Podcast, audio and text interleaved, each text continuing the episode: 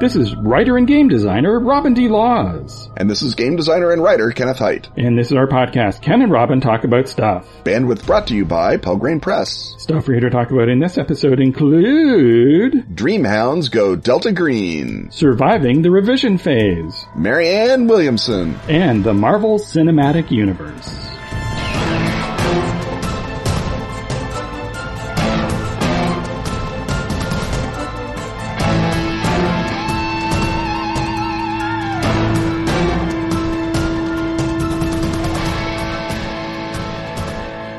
You are cute. You are cunning. You are fierce. And of course that is true of beloved Ken and Robin talk about stuff listeners, but what I'm talking about here are your stats in Magical Kitties Save the Day from our friends at Atlas Games. Magical Kitties Save the Day is a role-playing game for players of all ages. Play as a cat with magical powers. Save your human from corrupted robots, evil witches, money problems, and more. Even young children can learn to GM and run the game for their friends. A solo play option is available too for loner kitties. Magical Kitties Save the Day is kickstarting as of July 16th. You can learn more at atlas-games.com slash magical kitties or follow the link in the show notes.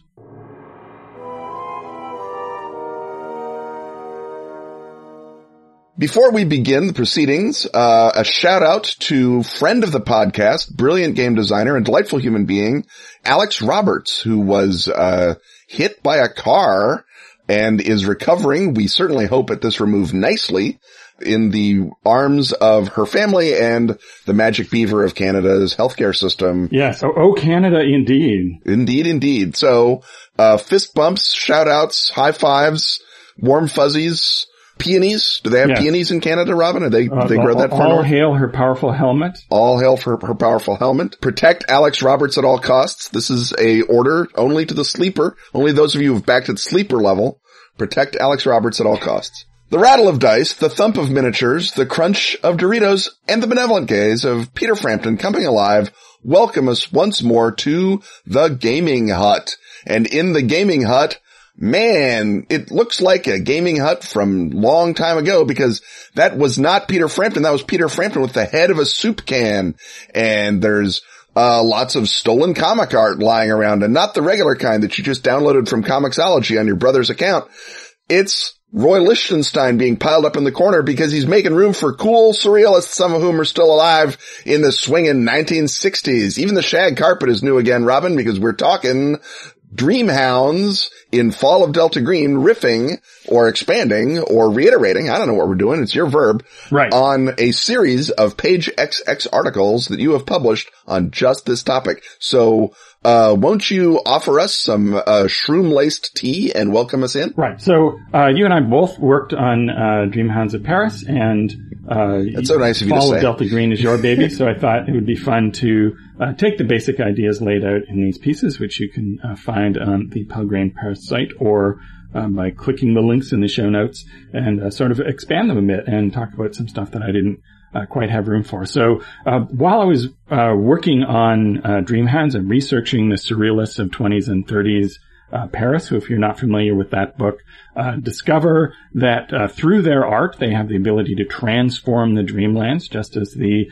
uh, symbolists and decadents did before them in the 1890s. And so uh, they start applying their uh, decision to uh, create a, a radical uh, change in human consciousness through their art and through their exploration of uh, dreams and uh, uh, seances and other such uh, abilities. They're um, using all of these uh, in the service of Andre Breton's very unconventional version of Trotskyite communism, and they are trying to change the world. But the war basically brings that to a close, and uh, most of the surrealists then have to uh, decamp uh, for the uh, safety of the United States, where they're not all necessarily uh, particularly welcomed either. And uh, there's, in particular, there's a, a Leonora Carrington painting of her then Beau Max Ernst standing in a weird fuzzy outfit against a, a, vast glacial expanse. And it occurred to me that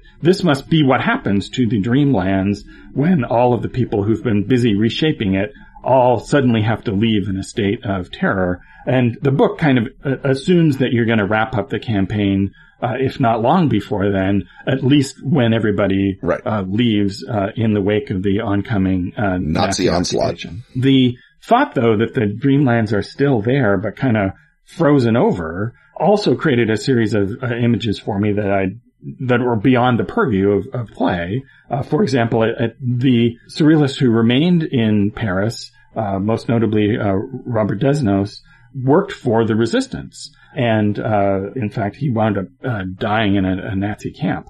Um, and so my thought was that the, uh, the, re- the remaining uh, surrealists, mostly French poets, uh, used the frozen over dreamlands as this place they could still travel to and hide out and, and, uh, you know, stash supplies and so forth. And, this is where then the idea of American intelligence involvement in the world of art comes into it. After the war, uh, there's a period where art is dominated by abstract expressionism. That's your Jackson Pollocks and uh, uh, your Barnett Newmans and your Mark Rothkos, where the sort of storytelling and myth and psychology of the surrealists is sort of swept aside as uh, mere uh, garbage and detritus, and it's decorative. Is, it's worse. It, it it has an obvious point right, to it. Yeah. In fact, it has manifestos attached to it, and it's not about the turmoil of the inner self. So uh, the critics who uh, in America, when uh, the, the war basically takes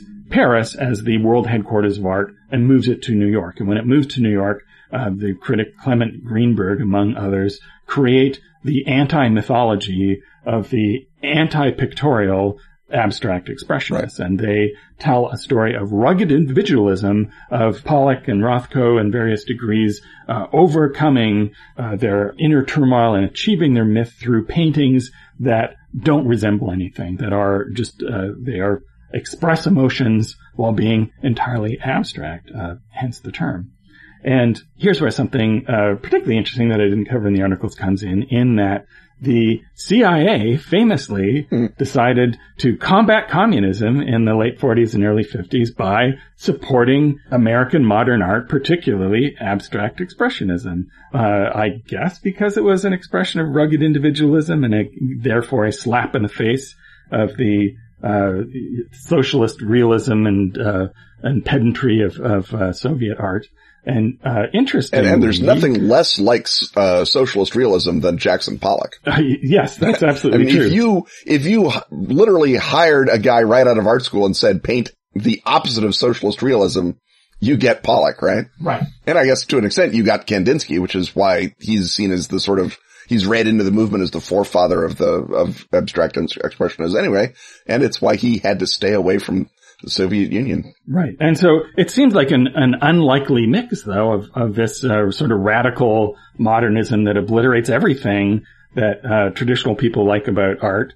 Uh, and I can imagine a lot of very culturally conservative people uh, looking at Pollock and uh, uh, Newman then, as they still do now, and go, "That's mm-hmm. not art. My child could do that. That's my, garbage." My kid but, could do that. But the CIA had different thoughts. Well, the CIA was Yale's, Robin. They're not culturally conservative. Whatever else is wrong yes. with them. Um, well, being but, bad but at course, being the CIA is enough to be wrong with, surely. Uh, you you were talking mere logical reality now, Ken, and yeah. frankly, I don't know who I'm, who I'm speaking to uh, because as the writer Gary Indiana uh, notes in his sort of history of the uh, development away from abstract expressionism into pop art that the Museum of Modern Art was stacked.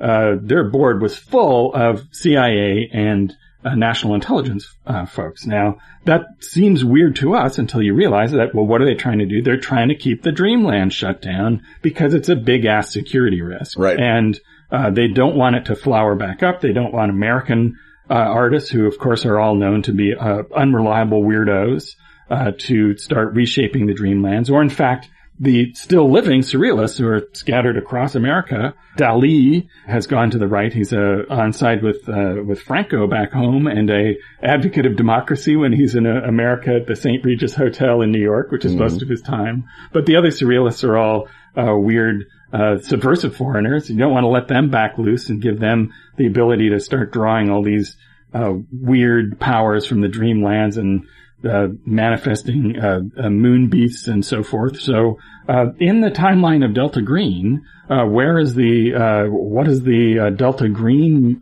continuity connection to the CIA's lockdown of the Dreamlands in the 50s and the early 60s? I, I suspect that De- Delta Green is what impels that because it's Delta Green that's going to have discovered that the Dreamlands exist. That's, you know, the assumption and that they will have stumbled on it through investigating the paintings, not just of uh, Pickman, but also of Robert Blake, the painter who disappears at the end of Haunter of the Dark, leaving, uh, portals to another world just scattered around his apartment. At some point, Delta Green does the post-operation cleanup on that, probably a decade or two too late, but they, but they do it. They discover the Dreamlands exist. They, they have the writings of Randolph Carter, who in Delta Green continuity was a, as in Lovecraft, was a horror writer who vanished mysteriously in 1928. And, um, so they, they can piece together the notion that, uh, this stuff might be real. One of them will stumble into the dreamlands, probably, uh, during the, uh, psychedelic experiments that are the precursor even to MK Ultra.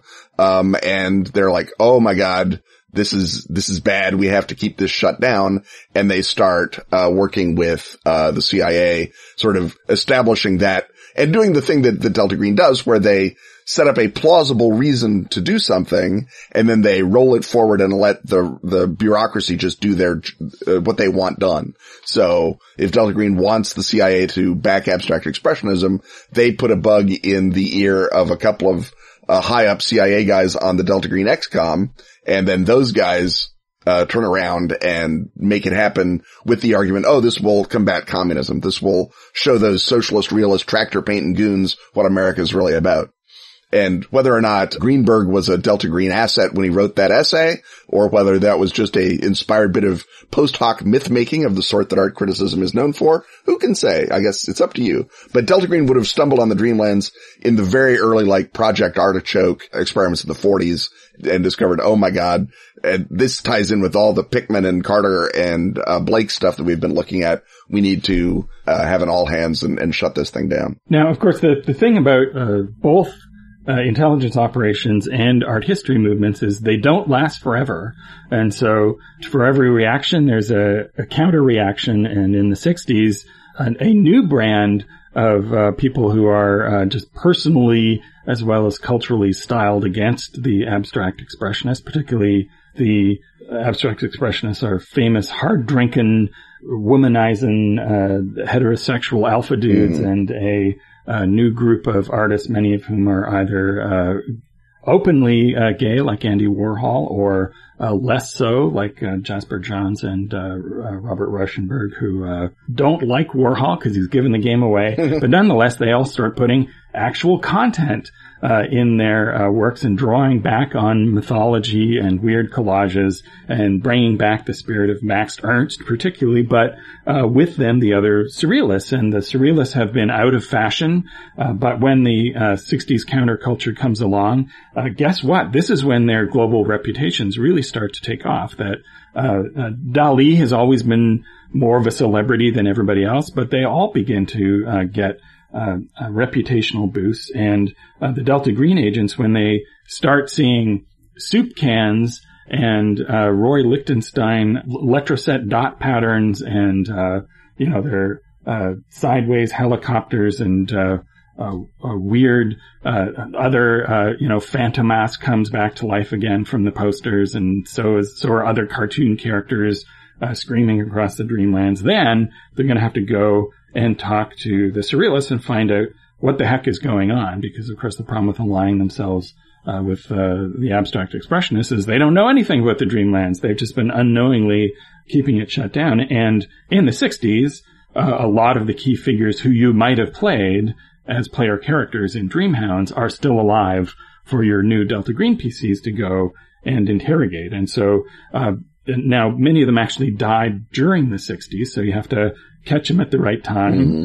So uh, Jean Cocteau, for example, you got to get him early in your campaign. He dies in 1963, or does he? Because of course any of these figures could Well, I mean, just be- Cocteau, of course, you, uh, in, in the Dreamhounds mythology, he's very, very ghoul friendly. So Yes. if he dies, maybe he just quote unquote dies like Pickman and becomes a ghoul and is hanging out in a, a swanky black and white, uh, artsy part of, uh, the Vale of Pnath, right? he, he made a whole bunch of movies about Orpheus, so I think he Mm-hmm. You think knows he's, you think he's, uh, savvy? how to how to go to the underworld. Uh-huh. Or Louis Buñuel, who just uh, after uh, decades of toiling in relative obscurity, becomes an international figure of cinema during the '60s. Well, his his memory is famously bad. Oddly enough, I don't know if his journey to the Dreamlands had anything to do with that, but you may have to, you know, use your Tillinghast generator or some uh, uh, Black Lotus powder or what have you to uh, uh, stimulate his memory again. So uh, there's all sorts of characters that, you can go back to as Delta Green uh, agents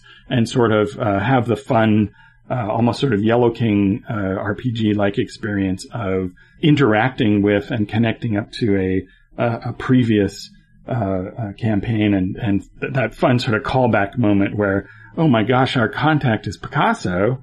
Oh well what do we I, I played Picasso back. then. I wonder if I'm, he's going to be as big a, a, a dick to me as I was to the NPCs when I played Picasso. Oh, goodness. Um, so are there particular uh, plot hooks that I left fallow that you would like to grab onto? Well, I mean, I think one of the things that is going to happen much more in the 60s than it did in the 20s and 30s is the connection of film and surrealism because this is when you begin to develop the new wave and it starts to not just, uh, the sort of intense emotional aspect of the new wave, but also the sort of image for image's sake, uh, art film begins to blend in with more narrative film. That's, of course, classically, I think most prominent in Blow Up, but it's in a whole ton of other movies, uh, where you have, uh, surrealist breaks. Uh, the Beatles, for example, when they do, uh, Help and Yellow Submarine, those are both very psychedelic, but also very surrealist films. And that notion of using film as an entry and a way into the dreamlands. I mean, if you think that Delta Green was losing it at the notion that someone after uh, four uh, months could alter the dreamlands with a canvas and maybe let them and a couple of white wine sipping uh, aesthetes into the dreamlands, imagine their notion that the Beatles are unwittingly, or are they unwittingly, opening doors into the dreamlands. And then when they go to India to study with uh, the Maharishi Mahesh, you know, are they imbibing uh, the wisdom of Swami Chandraputra, the mysterious uh, cloaked figure that was seen after the death of Randolph Carter? What's going on? Um, I, I think it'd be fun to sort of toss them into that notion of, of the new swing in Hollywood as uh, the studio system is breaking down and all the old anti-communist controls that were on production there that are also, of course, masks for anti-mythos controls are breaking down and, and, uh, independent filmmakers are doing independent things, uh, often at a great cost to life and limb. Yes, you can sneak Kenneth Anger in there if you want. He, that's right. He was at the, uh, uh, attempt to exorcise the Pentagon doing magic underneath a truck and he snarled like a snake when someone, uh, asked him what was going on. That's, that's legitimate. In my Fall of Delta Green game, he was stabbed and, uh, and rightly so. Yes. Uh, so uh, I think that gives you a really um, opening up the dreamlands to being affected by art culture and by art culture's influence on pop culture is, uh, I think, a really fun element. And uh, you can literally have your uh, agents uh, fall. Uh, into the dreamlands, into uh, a scene from Yellow Submarine, or you know they find themselves in the middle of some other Peter Max uh, drawing, or Right. they have to figure out the arcane significance of all of those figures on the, On the uh, People We uh, Like cover. Sergeant Pepper's album, and uh, you know maybe you know th- their assignment is to go to make sure that famously there was a, a standee of Hitler that was going to be in the shot, and it was taken out. Uh, but cooler heads prevailed, Mm-hmm. and perhaps you, the agents, are the cooler heads who prevent uh, that. Uh, icon of malice and genocide from being uh, broadcast back into the world because we all know that Via sex you know, Hitler. even from the yeah, even in the 30s, sex Hitler is a big problem in the Dreamlands. Um, so this uh, episode actually is dropping uh, during Gen Con. So if you happen to be listening to this uh, while you jostle for your fake eggs at the uh, buffet uh, and uh, want to head over to the hall, and you haven't picked up uh, either uh, Dreamhounds of Paris or uh, Fall of Delta Green, uh, you can uh, uh, head right on over and uh, by the by the miracle of uh, pre-recording, uh, Ken and I will likely be there, ready to sign your copies for you. What fun! Uh, and on that note of both uh, largesse and commercial cravenness, I think it's time for us to head on over to our next segment.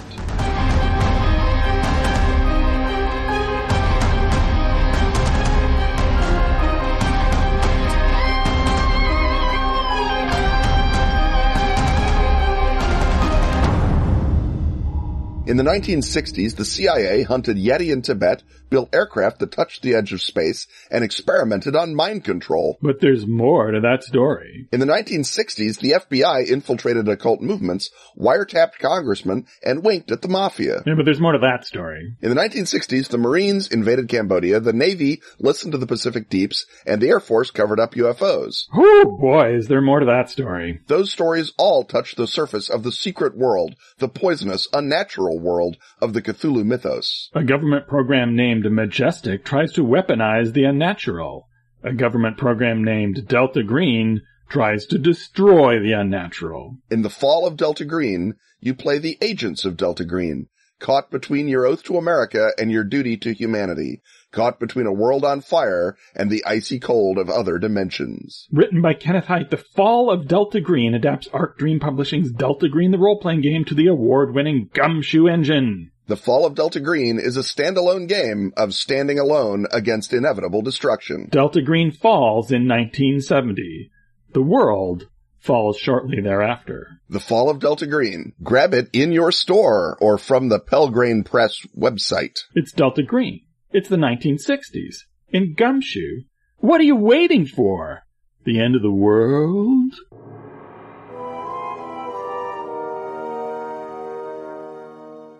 The chutter of IBM's electric keys, the gurgle of mid-price bourbon into the jelly jar welcomes once more to the place where our only mission is to learn how to write good. And today, you know, actually that was, that was kind of good. I don't need to go back and revise. I feel pretty good about that. Robin, um, what do you think? I think the secret, the, the terrible secret of writing good is that the thing that makes your writing good is revision. Boo. And particularly when you are um, beginning uh, as a writer and, and mastering style, uh, the revision phase is where you teach yourself to write. The first Yeah. draft, uh, I uh, recommend that whenever possible, you try to avoid your uh, being uh, caught up in stylistic knots. If there's a paragraph or a passage that's uh, uh, giving you trouble and just won't yield, uh, just uh, kind of maybe highlight it on on your uh, document or or whatever it is, and, and know that you're going to have to tackle it later. But there's a definite mental switch between the flow state of creating and expressing your thoughts and getting them down on paper and then the horrible revision phase where the the logical brain has to take over and make sure that you said what you wanted to say in the clearest, most elegant, and most concise and succinct way. And both forms of writing are very ti- tiring. Of course, the number one piece of advice that uh, you and I always have about writing, Ken, is if you can do something else, do that instead. Yes. it's, um, uh, uh, Jacquet's, uh, corollary to Asimov's law. Keep your day job is Asimov's law. And uh, Jacquet's corollary is, or for God's sake, make sure that your spouse keeps theirs. It, again, uh, we are lied to by writers who should know better. Right. Uh, who make writing sound fun and cool, and it is, it is a little bit cool, and it is totally non-fun. Right. Uh, now, of course, uh, both you and I, Ken, we do actually make a living as, as writers. And if Yes. you have that aspiration, uh, mastering uh, revisions is a big part of that. And uh, what I want to talk about uh, today, and again, this pings off an article that I have up on the Pelgrane site and that you can check out the show notes to get the link to for the steps. Um, but uh, particularly, this is about addressing the uh, mental fatigue that comes with revision because it's just hard. It requires a lot of focus. Uh, it doesn't give you that sort of buoyant sense of the original flow state of your first draft. And I think the number one mistake that a lot of uh, writers make is they begin to despair because they are mentally tired. So the first thing I would say Mhm. is if you're mentally tired, you are doing it right. Don't uh, be afraid of the fact that it is difficult and that you have to take a lot of breaks and probably a lot more breaks than you would uh, during the uh, the writing phase. So if you feel that you are in the weeds while revising, to the extent that you, you can possibly talk yourself out of anything, which of course is always a big order, uh, realize that there's nothing wrong about that. And in fact, if you are having a breeze while you're revising, uh, you may be a uh, a mid-career writer who has just gotten really good and, you know, you just get to fuss around the edges. But as a beginning writer, you probably aren't. And you should expect to have to get in and, and pull up your sleeves and you are going to feel tired. You're going to feel all of the uh, negative emotions that uh, you are uh, likely to be beset by because you're mentally tired. And every and every writer is different, and so you you can't say all writers will do this, all writers will do that, and even very very great writers. Uh, I mean, Oscar Wilde, of course, turned it into a bit. But the line, I worked very, very hard on my writing this afternoon. I added a line and then I crossed it back out.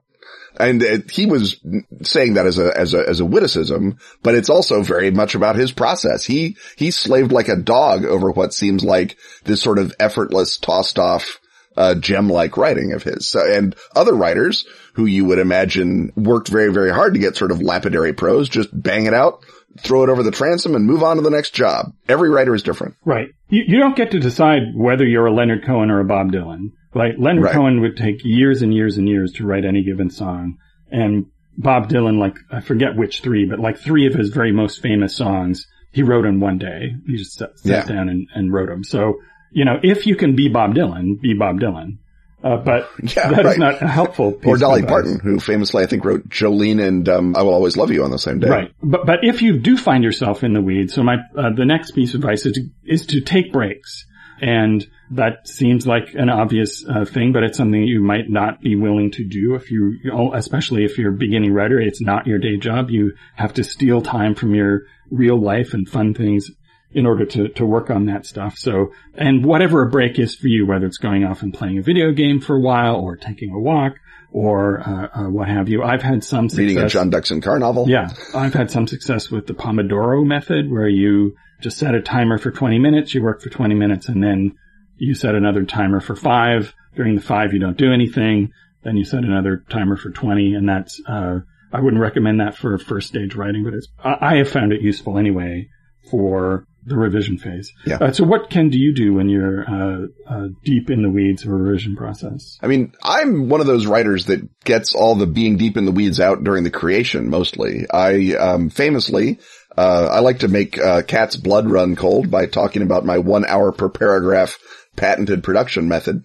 When something that I'm writing is heavily researched, the act of research uh, slows me down enough that I'm actually revising as I'm writing. Very rarely when I'm writing like uh, a long stretch of fiction or something, do I do what you do and I and I write it and then I go back and I revise. And that's when I discovered uh, when I first wrote my my first long short story, I realized that there was a second kind of words besides perfect and great.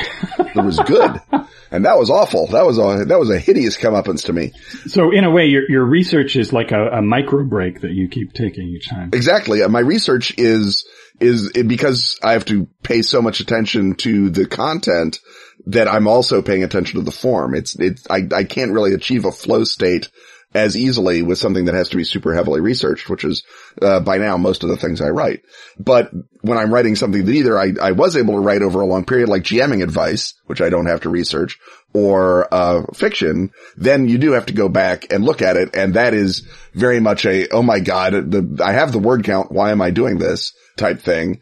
And, uh, the way to do it is just sort of, uh, what I find is sort of deep, like, I think you say depersonalize the job where you're not looking at the things as you're writing. You're looking at the things and you pretend that it's either someone else's writing or that it's writing that was done by a lazy drunk past you. And you're like, okay, now I have to come and fix Ken because Ken was just, you know, goofing off when he was writing his jamming chapter and I have to go back and make all the, uh, prose good. And sometimes I'll luck into it and my flow self will actually have produced good prose for paragraphs on end, but often it will have done something where I will, uh, spend an entire section writing about why this paragraph isn't about some other thing. And it's like, well, that's helpful, but it's not actually useful. So out it goes. Or I will, you know, say the same thing four or five times, but in a non serial way. And it maybe just helps to move stuff around and and tighten up the organization, not even so much to pick at the individual prose, but to say, these are, these are Legos. Let me see if I can assemble them to a better spaceship. Yeah, one, one of the things to really look out for, uh, I guess this is a, little bit outside the, the sort of mental, uh, attitude formation, but still, uh, look for places where you've been spinning your wheels while you're writing because you often will find that you've repeated the same idea a bunch of times, particularly your intro paragraph to anything is probably just you revving up to the mental state that allows you to write. hmm Yeah, we've talked about the cross out the first page before. Yes, and that can almost always, uh, whether it's a page or you, you know whatever proportion, you know, there's a, a chunk of stuff that you wrote while you were revving. If it's a one page piece, don't cross out the whole page. Yes, and um, also as as uh, as you've touched on, if you possibly can, just look at it as a technical task that has nothing to do with your self worth. Uh, again, giant tall order. So I, I find it useful to think about uh, style in terms of uh, tricks and techniques and little sort of ways that you can nip and tuck or tailoring or whatever it is. So if you, if whatever sort of menial task that you have to do to maintain something in your life, if you can think of the uh, heavy duty revision phase as being uh, like cleaning the gunk off your grill or you know scrubbing under your sink or or whatever it is. That's really what you're doing. You're cleaning up. And so uh, the difficulty of of thinking your way through these little puzzles, your past self has left some uh, some uh, puzzlers for you, some enigmas. You might want to think of it as solving a crossword puzzle, but uh, whatever you can do to fend off the idea of uh, that that your critical voice that you have to develop in order to write things, you gotta. It's tough because you have to have that voice be very demanding and very particular without devouring you. That, that you want to make sure that voice in your head is very kind to you, and I think the a, great way to do that is to envision what you're doing is essentially uh, a technical depersonalized task. And and then of course there's things that are uh, way beyond the purview of, of this segment. Like uh, if you can get enough sleep, and of course sleep is the Yes. sleep is both the friend and the enemy of the writer. Right. But uh, you know it makes a big difference. That's why cat ownership is so important. I don't know how Robin does it Yes. without a cat. It's amazing. and, and also just accept that uh, your rhythms of uh, attention and focus. Uh, I think you'd be a pretty unusual person if you can achieve this same degree of focus every single day, day in and day out. Mhm. Uh, that you know, some days for me it's like climbing up a hill to get my uh, brain working enough to to either revise or to write, and other days things come quite easily. Some days are just email Yeah. days. And uh, It's just the way the world yeah, is. and some it's still a mystery to me what uh, what makes one and what what makes the other. But I think that's also sort of inevitable uh, to the process, and uh, something you have to forgive yourself for, uh, which I guess is sort of the uh, the overall point I'm trying to make is forgive yourself for the difficulty of revisions. It's when you think revisions are easy that uh, you know either you're Bob Dylan or perhaps it's time to walk around the block or pet your cat or what have you. And uh, we wouldn't forgive ourselves if we forgot to uh, have an ad and go to another segment.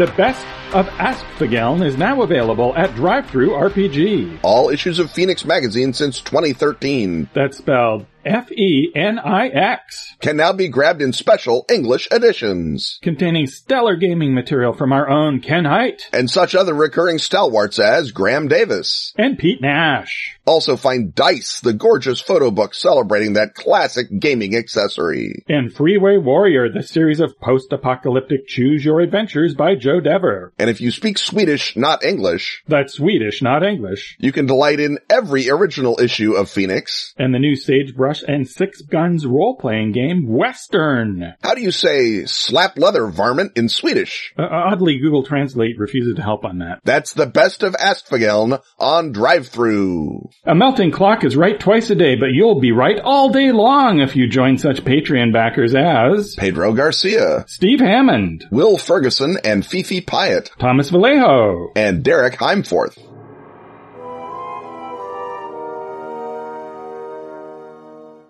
It's time uh, once more to creep our way up the creepity cobweb stairs where we will wave at the portrait of Madame Blavatsky, but she is glowering at us particularly hard today because neither she nor the consulting occultist who's inside the Edwardian parlor we're about to step into normally sully themselves with politics. But uh, now we have sort of a topical reason to bring them uh, into that most sordid of arenas because Marianne Williamson is running for president as one of the uh, many, many Democratic contenders. Uh, I don't think anyone uh, has uh, any belief that she will be uh, more than a footnote because we all know that America yes. would not have a weird multi-candidate primary that would then result in in, in the election of a bizarre TV celebrity person. Yes. With no would, credentials. That would never, that would never happen, That would Robin. never happen with uh, America's reliable, sensible voters. But still, uh, people might be wondering, uh, who Marianne Williamson is and w- where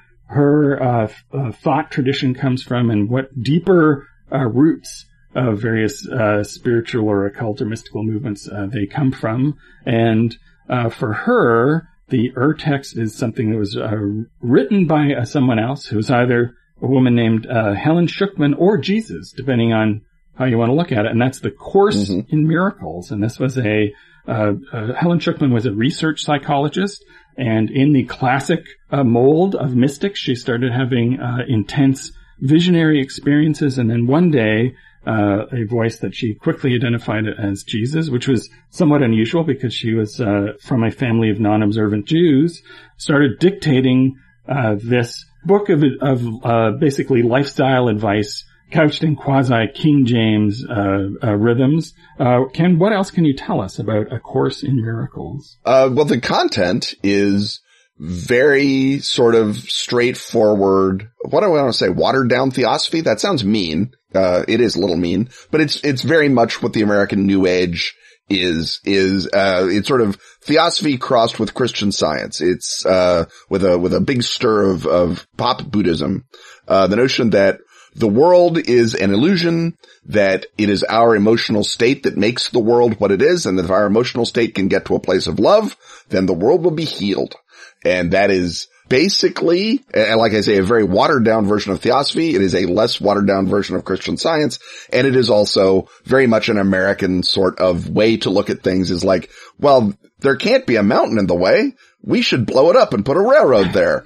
And it's very much the sort of, well, the world can't be fallen and awful. That'd be terrible. We should believe it's nice. Yes. And, and you and know, you can't be sick. You should will your way back to health. You should will your way back to health. And that's, and that's part of it. And the notion is that you go through this course of miracles and you meditate on the concepts. Uh, and this is sort of the cod Buddhism coming in. So you, uh, you, you attempt to recondition your own mind to accept and be open to the positive energy of the world and then to reflect it and put it back out uh, to improve everything. And you may say, Ken, this is just codswallop. And I would say, yep.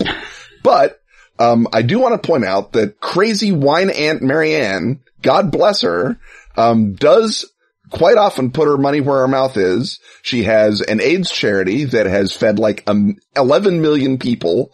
She's um, uh, uh, works very, very hard on faultlessly progressive causes. She works for um, anti-hunger programs. Uh, she is not a cackling, evil Charlie Manson person, despite the fact that The Course in Miracles was written by the CIA. Uh, that has nothing to do with her. Right. That's not on her. Uh, because Helen Schucman's co-worker boss at the time that she wrote the Course in Miracles, and then who technically typed the Course in Miracles from her and or Jesus's dictation was a guy named Bill Thetford, and Bill Thetford was MK Ultra all the way back. And uh, one of the things that uh, his program in MK Ultra was for was called Human Ecology, which is about trying to figure out a way to breed a population that will be resistant to communism. And if you believe that everything is fine, uh, that is a pretty great way to not care about the alienation of labor from capital, I would think. Yes, and, and if and if abstract expressionism doesn't do the trick, right? Then by God, the new age is going to bring it right in. So let's just leave that sort of sitting. Uh, we should also point out that uh, Father Benedict Groeschel, who is one of the core uh, people involved in the creation of the project, uh, later on said it is a false revelation and a spiritual menace. So if you wanted the Catholic view, there again it. And other people point out uh, I think quite rightly that Jesus may have said this, but if so, Jesus had a big change of mind from uh, the last time he talked to us in the single digits AD. So we have a, a difference of opinion about Jesus at the very least right. going on. Well, he's not going to uh, contact, phone somebody up after 2,000 years if he's just going to repeat the same old material. You, you, you know, I think Jesus might actually, is like, did you miss the part? where I said, don't do all that shit.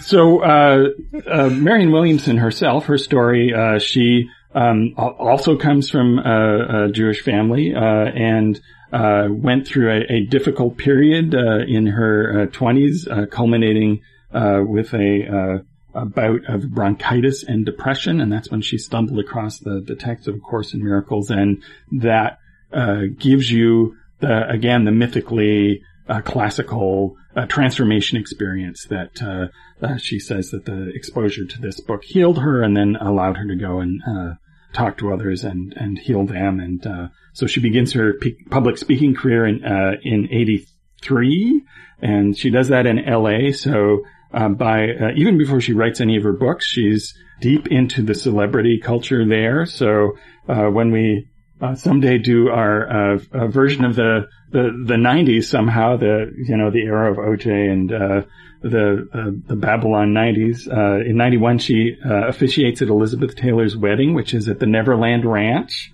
And uh, a year later, she writes uh, the first of her now 13 books, uh, which is called Return to Love. And that's what, and that contains the basic sort of self-help orientation, the, you know, heal yourself through thought and visualization and love. Her work for HIV patients does indeed do everything that you uh, says it does, but also she encourages people to cure themselves by ima- imagining the angels of light within them stepping forward, and if that is healing to people, that is great. but it, it, should not be replaced with a uh, course of um, uh, multivariant drug therapy in cases where you have something actually wrong with right. you. Right, and of course the the uh, the cruel side of that, you know, healing yourself through positive thinking is that, of course, uh, most people with very deadly diseases uh, eventually do succumb to them and die. And uh, it's uh, not uh, good, in my opinion, to uh, give them the idea that they're failing to heal themselves or they're not visualizing uh, angels hard enough. Right. So there's a New York Times profile of her, and I got to say that the most the thing that I find uh, most chilling about her is just a little moment in the interview where she's about to sit down for the interview and then she just sort of says, kind of mostly to herself, so, time for Marianne mode. and, uh, uh-oh. Um, yep. I think that you, again, uh, as a, as a, as a humble Canadian, I try not to tell Americans how to vote because none of them are asking me how to do that. But I think a, uh, anyone who talks about themselves in the third person that way already before they even become president might want to exercise. You think that's a warning bell of some, some kind, do some discretion.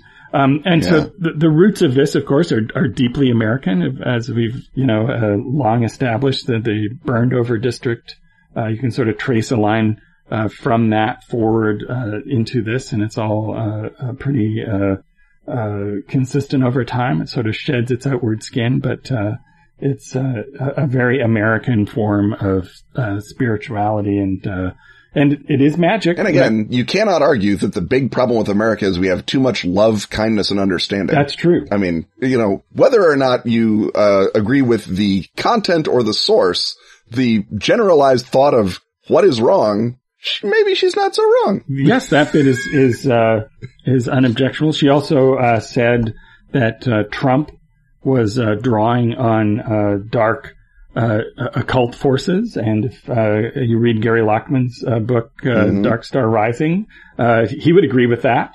Uh, and right. so that's not actually quite as weird as it as it might sound. Steve Bannon certainly would agree with oh, that, yeah. although he would have probably um, take issues with the adjective, but he would certainly agree about the rest of it. Um, yeah, I mean, th- this is the sort of um, everyone always says they're living in the end times because it's more exciting than to say you're living in the same middle part that everyone's living in. But we are definitely at a point, whether it's because of the fracture of the of the, uh, standard, uh, thought model in the sixties with the counterculture or whether it's the rise of the, everyone's individual reality post internet. But we are definitely at a point where unorthodox beliefs about the universe are not going away and they're only going to get bigger. And so someone who would have literally been laughed off the stage, not even 10 years ago, is now pulling at 2%, right? So this, this is not a high watermark that is going to go away. I believe that, uh, society, again, barring one of Marianne's angels coming to fix us, is going to continue to get fragmenteder and weirder and more messed up and I think the very least we can do is maintain a sense of humor about it. Now, Jesus did not tell me to say that, but Madame Blavatsky did. Right. Uh, well, and of course, uh, uh, she's far from the only candidate engaged in magical thinking. She's just the only one labeling it as such. right. Yes. I mean, um, uh, Beto is actually a tulpa. People don't know that, but it's true. That would explain his uh, his difficulty as he's gone to the uh, um, bigger stage. It also explains why he wants to stand up on the tables because he floats. Yes, tulpas just like Pennywise. Uh, hate uh, ground contact. Uh, well, they do. Uh, once again, uh, we started talking about something else, and we're talking about tulpas. So uh, it's, it's tulpa alert. Tulpa alert. Pull the tulpa alert. Time to head on to our next segment.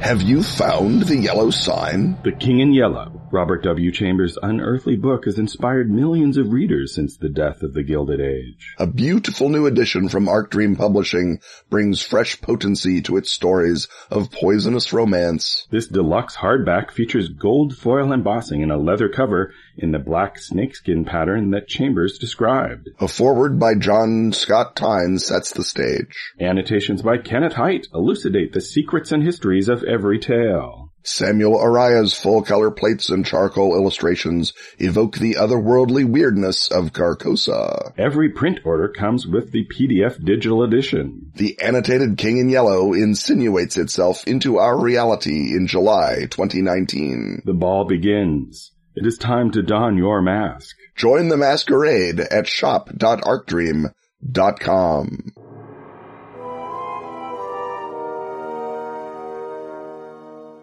the smell of popcorn and the soundless whir of the digital projector tell us that we're once more in the cinema hut. And this time around, Friedrich Bjarnason has a question for us. He wants us to look at the grand uh, scope of the Marvel Cinematic Universe movies now that uh, we've gone from uh, Iron Man all the way to the uh, big uh, coda to the big end of the, the this first phase. Technically, I think they've had three phases, but it's really one big thing. Yeah. To Spider-Man: Far From Home. So we put this at the end, uh, as we sometimes do when we're discussing uh, recent films. So uh, if you are concerned about spoilers for the very most recent Marvel movies, or the ones that for some reason you have not yet seen, uh, uh, we will feel free to spoil them. So you might want to save this segment for for later after you've caught up. Although I don't know how many people in our culture today who are interested in these films uh, do not see them right away because that's, I think, one of the big cultural shifts that these movies represent is that they really are like comic books in a lot of ways, including the fact that no individual installment, or virtually no individual installment anyway, is unsullied by ads for other parts or references mm. back to other parts, that it's all big right. one uh, overarching continuity in just as tangled a way as uh, contemporary comic books and the later ones in the series. There's big chunks of those just, just, just like if you pick up a random uh, Marvel comic book today, that makes no sense to an uninitiated reader. And certainly Infinity War, uh, and even Spider-Man Far From Home in a lot of like little side chunks just makes no sense. Who who are these green people at the end? It's just going right. to yeah. not register at all unless you've been an extremely faithful viewer, which I think on a commercial level is a very clever way to make sh- sure that people get into movie theaters in an age when they're increasingly unwilling to show up in a physical theater uh, at the time of original release. And in fairness, um, with the exception of Thor: The Dark World, none of them have been truly dire. You you go to the the movies, and by and large, you at the very least, you know, you, you go out and you say, "Well, that was a Marvel movie. I ate a jujube. I ate a big batch of gummy bears. I'm happy. I'm full of sugar." Um, again, with the exception of Captain America: The Winter Soldier, none of them have been great either. But you know, most studios cannot make 23 uh, half decent movies in a row. So good for you, Marvel. Right. Their, their batting average is very high, although I uh, I think I'm a grump on more of those uh, individual ones than you are. Particularly, like I, I still feel that a, a movie should be a, a, movie, especially if it's two and a half hours long. So, right. Uh, Infinity War to me was a completely unsatisfying experience. That uh, right. it is Yeah. that should have been the first act of Endgame, and instead it was two and a half hours of the same beat over and over and over again, or the same two beats. Yeah. Yeah. No, I mean, I, I certainly have, you know, similarly, I would not watch a second time Guardians of the Galaxy Volume 2. Uh, watching Infinity War a second time was something I did to prep for Endgame, not because I was there saying, goodness, I want to see Vision and, uh, Scarlet Witch fight guys in Edinburgh. That's, that's what I'm here for.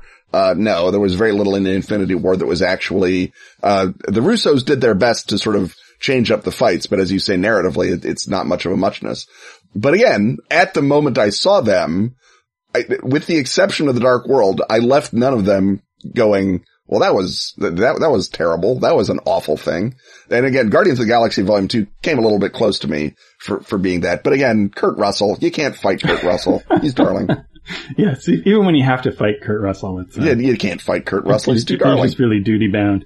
So, and, and in all, all sorts of other ways, uh, these films really are the, the triumph of comic book culture being introduced into cinema, where previously there were so many attempts to make very cinematic movies featuring comic book characters. There's so much that this does that is straight out of the comic book playbook, including, uh, you know, the idea of the, uh, big, uh, crossover event that draws everything else in, uh, to the point where Spider-Man Far From Home feels very much like an issue of the regular comic trying to get back to its original plot lines after having been completely yeah. disrupted by the big crossover event. Um, and, uh, again, that makes it as a standalone thing, uh, somewhat misshapen, uh, even though I think they actually do a pretty darn good job of, Yeah. uh, taking that stuff and making it part of its own individual movie arc for Peter Parker. It's still, uh, you know, how, how much, you know, how many of those other movies do you have to really get and care about in order to really get the emotional key of that movie? That's, uh, something that, you know, even Star Wars, uh, which, you know, has a cliffhanger at the end of its second of its first Its second, trilogy, right. uh, which the, uh, also was sort of unprecedented at the time in terms of, you know, turning movies into television. Uh, that this really is, uh, you know, big screen television where there's one or two episodes of, uh, the show every, uh, every year and you have to go out to a theater to see them. And the episodes are sort of an anthology, but they also require you to, to know everything, uh, about everything that has gone before. So it certainly changed expectations of narrative and the self-containedness of, of things to a degree that even other consciously serialized uh, things like the Harry Potter series uh, have, have done because that's uh, you know much more a single arc that is drawn out over the course of many films, whereas uh, this is a whole bunch of quasi separate narratives that uh, bump up and, and into each other and uh, expect you to uh, follow along or at least to infer what it is that's that's going on on screen. And now the, the vision of that, and I, I think we have gotten as deep into this segment as we possibly can without saying the name of the guy who's, who, who is the reason it worked is Kevin Feige, who is now Marvel studio chief. And at the time, uh, it was launched was second in command at Marvel Studios and got his job, by the way, in Hollywood as being the guy who could teach Meg Ryan to use email for You Got Mail. So in, in another world, a different nerd was hired to teach Meg Ryan to use email and, uh, flamed out on the X-Men movies and Marvel Studios was garbage from the jump. This is very much a great man theory. And this is where I have a question because I read it somewhere. I forget. I wish I could give credit, but someone said Kevin Feige is just Val Lewton again, right? That i i the vision of the Marvel movies, with one or two exceptions, Winter Soldier and to a, less, a slightly lesser extent Black Panther, maybe Doctor Strange, they're all come out of this same very, I don't want to say cookie cutter, but very standardized Marvel aesthetic. And it, it's very much like Val Lewton would impose an aesthetic on a bunch of different directors. Do you think that that is a fair comparison? And Doctor Strange, I think, is totally in that aesthetic. It's it's a reskin of Iron Man. So. Right, yeah. Um, yeah, I, I think that, uh, and Lewton imposes, uh, I think even more of a mood on his films. And, and I think that's also an interesting analogy in that their, uh, aesthetics, uh, both of them sort of leached out and affected other films as well. And so, uh, all sorts of other blockbuster films feel like Kevin Feige films, even though he didn't have anything to do with them, just as other Republic uh, films during the Val Lewton era began to take on sort of his haunted quality, even when they're not a Val Lewton subject matter per se. So, like Right. a love triangle noir directed by Jean Renoir off uh, in Hollywood during the, the war has a weird little Val Lewton feeling in the middle, and that you know now people expect, for example, the the post credit sequence uh, is uh, an example of a. Uh, how often do new structural tropes come along? Now there have been sort of Bond Right, films that have kind of had little tags at the end like that, but the things where there's now you know some of them are jokes. The Bond film just tells you the, the name of the new movie. That was what it Yeah. used to be. You'd sit there through the whole credits and your big reward was not Samuel L. Jackson telling Bond about Blofeld, but uh, James Bond will return in this time. It won't be as disappointing. We promise.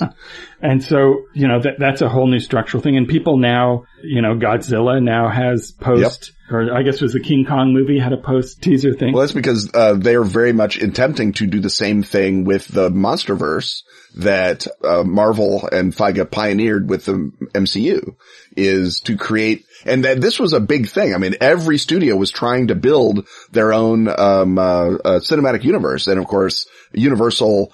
Uh, crashed and burned, uh, and blew up the whole concept trying to reboot their MonsterVerse a million times. Warner Brothers, of course, had its own famous choke and stops with uh, the DC expanded universe.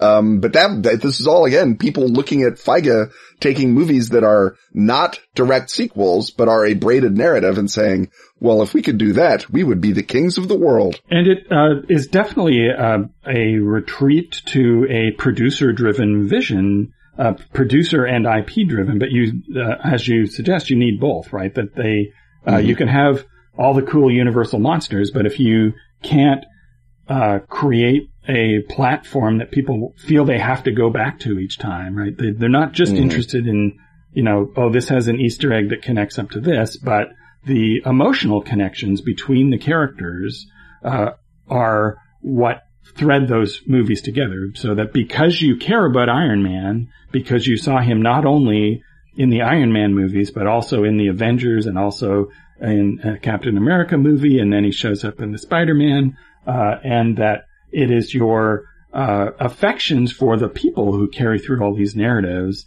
that is, uh, I think, unique to uh, Marvel, and that it was the thing that everybody else uh, uh, missed. Now, do you know if Feige did the casting, the top level casting for all these movies? He had to have been a, a huge force in that because Right. certainly part of their whole strategy was to get people who could be uh, on the cusp of stardom or could seem like stars within the context of those movies, and then not pay them very much. Right, and build them into being operatic stars over time. Yes. Uh, now, uh, famously, a couple of them ma- then managed to go back and, and leveraged into big movie star paychecks. Robert Downey Jr., we salute you. Yes. Um, and, uh, but it's, it's really also quite funny the, uh, way that the idea of being cast in movies and what movies you're in has changed as a result of these films. So they just sign the actors to be in X number of films, um, in which they are contractually obligated to be in, but don't necessarily know. So, It's like the old studio system. Right. Even more so though, because, you know, Bette Davis knew what film she was in. Yeah. On Netflix, there's a, a cooking show called The Chef Show, which is Jon Favreau and uh, Roy Choi, the uh, chef uh, who taught him how to cook for his movie Chef. And they uh, follow up on not only the recipes that were made in that show, but he draws in his various celebrity friends to show up as well. And so uh, at one point they're cooking with Gwyneth Paltrow and uh, Jon Favreau says, "Oh, remember when we were in this first Spider-Man movie and uh, Gwyneth Paltrow? What was I was in Spider-Man?" and he's like, "I assure you, Gwen, you were in Spider-Man." So not only are you uh, uh, set to be in X number of films, but you may not notice having been in certain films, and they they Right. mocap you, and your an, an animated version of you based on your actual movements might show up in a film you might not have ever shot anything for. So uh, it's sort of a, a mega return to the studio system in which the actors are even less important, uh, and it's about the properties and in, in this case the vision of the uh, filmmaker. So Now you say the actors are less important, but I think that is one of the real triumphs that you have to give them is of the main roles, there's not a bad casting job, I would say. I mean, you, you, you have to go pretty far down and even Hawkeye, I mean, yeah, Jeremy Renner, but again, you're casting someone to play a fifth wheel no one wants. So Jeremy Renner, right? Yeah, it's it's uh, uh, whenever there's been sort of someone they have the opposite uh, problem sometimes of casting someone and then uh, criminally underusing them, uh, like Natalie Portman.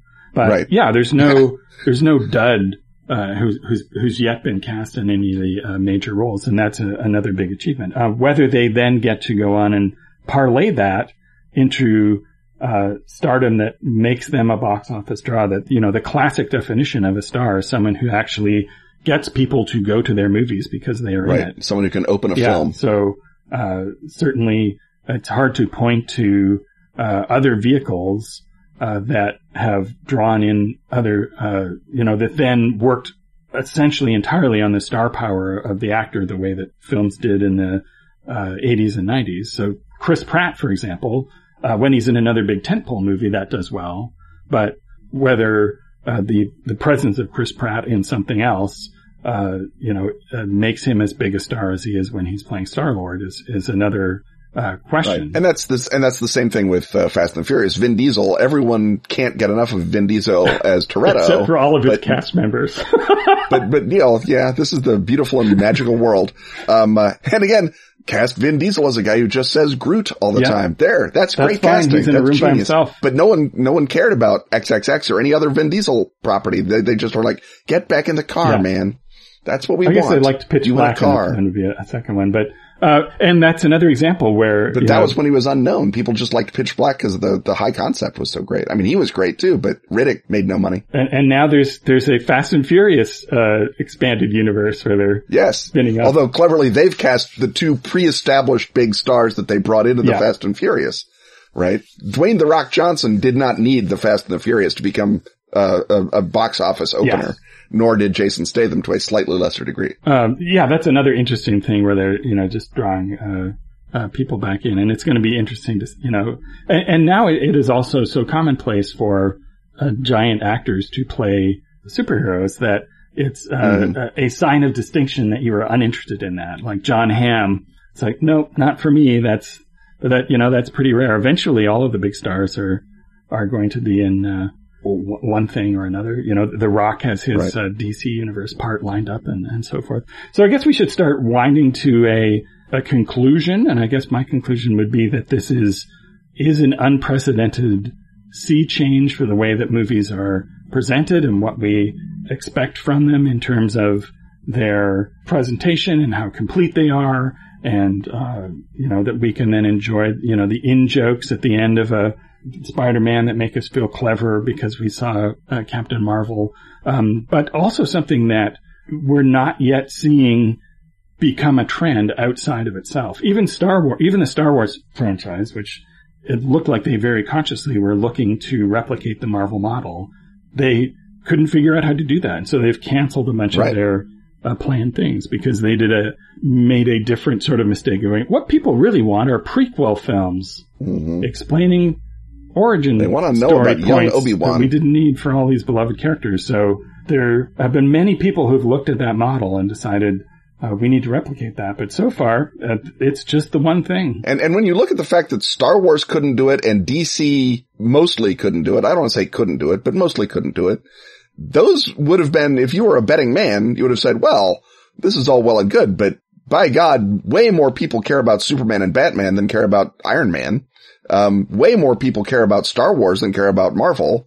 Surely this will dwarf the, the Marvel footprint. Now that Kevin Feige has, has shown everyone how to do it, the big boys will shove him aside and go do a really successful one. And that hasn't happened. That uh, my theory is that it really is down to if you don't have Kevin Feige in that chair, this doesn't work. Well, I, I think that if anyone understood what he was doing, they could replicate it, but they haven't really looked at what he's doing. They've uh, concluded, Right. oh, you need a big CGI fight at the beginning, and people like continuing characters and little Easter eggs. But you know, as I suggested earlier, it is about creating an emotional bond with these characters. Uh, that you keep seeing again in different contexts, and you care about what happens to them to the point where you need to come up and see what's going on. And this, and this should not be news to people who've made movies because of course that's the whole reason you made a million Thin Man movies. Right, but you didn't Right. have the, this Thin Man cinematic universe where you know No, Charlie where the Thin Man Chan shows Charlie up Chan and you and really Mr. care Moto about all- them, and you you get the Right, yeah. fan service of having them interact. But That- the, but the notion that a character, meaning a part and a star, is the draw. uh, You, you, I'm, I'm amazed that it is, that it is taking this long for people to figure right, that out. because it's Let's more than just a way. series. It's more than just Harry Potter. It is about Mm-hmm. standalone things that don't stand alone because they're connected to uh, recurring characters who keep popping up who we care about. Because you've met someone you love just as much in their own film, and now he's in this film, and that makes you feel more than twice as and, good. and now the core emotional, uh, emotional relationship in this movie is between Iron Man and Peter Parker. And using the Right. affection that you've created for the already introduced characters to bring in uh, the other characters. And in some cases, to eliminate the need for the stupid origin story movie by having a character previewed in one movie and then debuted in, in the next one, but we already know who they are, so we don't need the uh, clunky, uh, already uh, tired uh, arc. So you know that Black Panther is as good as it is because it didn't introduce Black Panther, and Right. that that that's certainly unprecedented. you got to meet him in, uh, Winter Soldier. Yeah. Or Civil War rather. And Black Panther though, of course, does still get an origin story into Black Panther. And that's one of the parts that if the movie had not been designed by Hannah Beachler and had been designed by the same Xerox that Marvel puts on all the other movies, the origin story segment of Black Panther where he, you know, goes and goes to the purple flowers and we have that moment, that would have just been, that would have stopped the movie dead, but because it's beautiful and fun and interesting in a way we haven't seen. And that I think is the only, I would say overarching weakness of this is that they are pretty boring, uh, movies just to look at and to, uh, aside from, oh look, he's punching that guy. But you, you see a Hannah Beachler come on or, uh, to a slightly lesser extent, uh, whoever production designed Winter Soldier and decided to film it like, um, uh, a, a 1970s black and white film except in color.